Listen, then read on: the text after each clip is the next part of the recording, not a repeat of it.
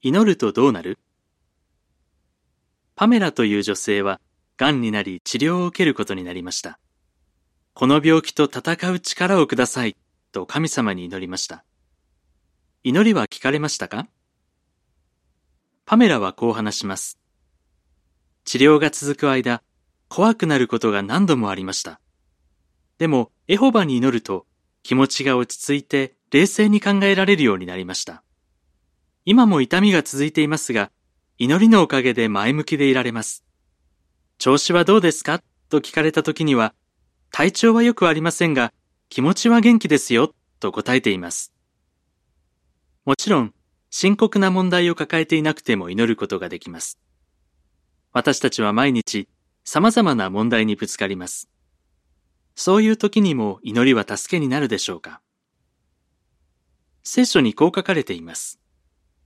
重荷をエホバに委ねよ。そうすれば支えてくださる。神は正しい人が倒れることを決して許さない。詩編55編22節本当に元気が湧いてくる言葉です。正しい方法で神様に祈るなら、諦めずに頑張れるよう助けてくれます。以下は補足情報。祈ると与えられるもの。穏やかな気持ち。願いを神に知っていただくようにしましょう。そうすれば、神からの平和が、キリストイエスを通して皆さんの心と考えを守ります。その平和は人間の理解をはるかに超えています。フィリピ4章6、7節神様に不安や悩みを打ち明けるなら、穏やかな気持ちになり、冷静に行動できるよう助けてもらえます。知恵と判断力。皆さんの中に知恵の欠けた人がいるなら、その人は神に求め続けてください。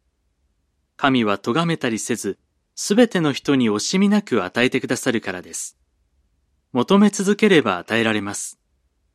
ヤコブ一章五節ストレスを感じていると、良くない判断をしてしまうことがあります。知恵を祈り求めるなら、神様はあなたに役立つ聖書の言葉を教えてくれます。力と励まし。力を与えてくださる方のおかげで、私は強くなり、どんなことも乗り越えられます。フィリピ4章13節全能の神エホバは、諦めずに頑張り続ける力を与えてくれます。聖書はエホバを、あらゆる慰めの神と呼んでいます。私たちがどんな試練に遭うとしても、慰め、励ましてくれます。コリント第2、1章3、4節以下は別の補足情報。祈り続けてください。エホバは祈るように強制したりはしません。でも、祈るように優しく進めています。祈っても聞かれなかったと感じたことがありますか？そうだとしても、祈るのをやめてしまわないでください。親は子供が願っている方法やタイミングで子供を助けるとは限りません。子供にとって何が一番いいかを知っているからです。愛情深い親は子供を必ず助けます。